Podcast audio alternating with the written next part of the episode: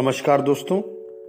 परम पूज्य श्री श्री रविशंकर जी की ज्ञान श्रृंखला से आज जिस ज्ञान पत्र को हम सुनने जा रहे हैं, उसका शीर्षक है आत्मा का उद्दीपन स्टिमुलेशन ऑफ़ सोल शरीर के किसी अंग को उत्तेजित करने से मज़ा आता है, सुख का आभास होता है।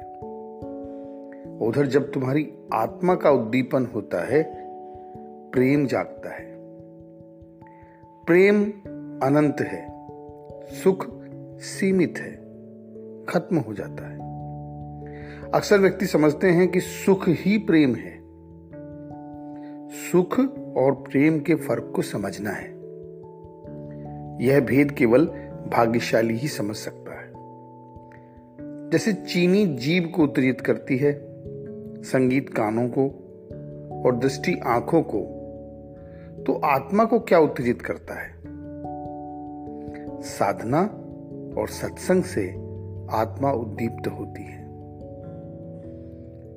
हर व्यक्ति को सिर्फ़ आत्मा का उद्दीपन ही चाहिए। उसकी एक हल्की सी झलक भी जीवन को गतिमान रखती है। बाकी सभी उत्तेजक सतह पर हैं। आत्मा की उत्तेजना ऊर्जा लाती है। और शरीर की उत्तेजना थकान देती है।